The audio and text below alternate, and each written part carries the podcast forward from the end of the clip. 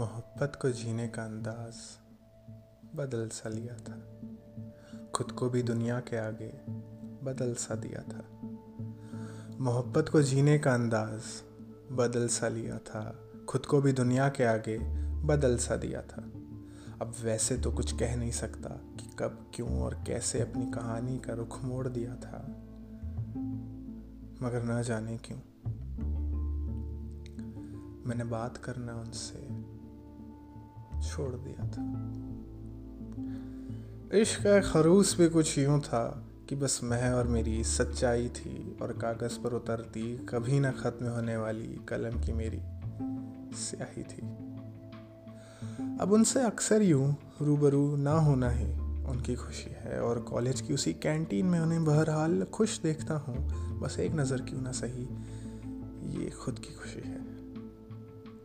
एक अलग तसल्ली पाता हूँ जब दोनों को एक साथ देखता हूँ। इश्क की अपनी एक अजब तस्वीर लाता हूँ जब एक दूसरे पर रखा उनका हाथ देखता हूँ।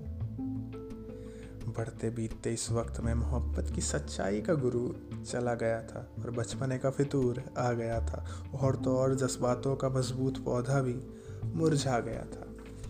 बीतते इस शांत वक्त ने जज्बातों का बना जो शराब तोड़ दिया था, लेकिन फिर भी न जाने क्यों।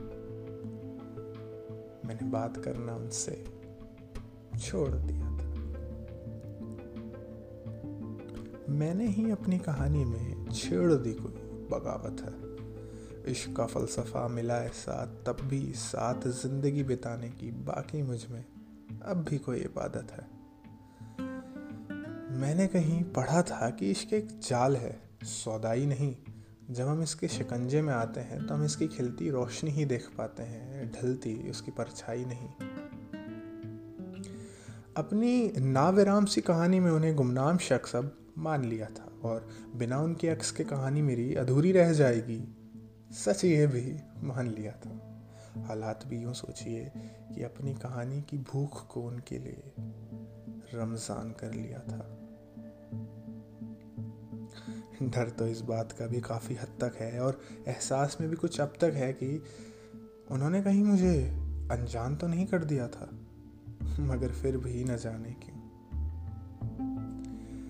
मैंने बात करना उनसे छोड़ दिया था।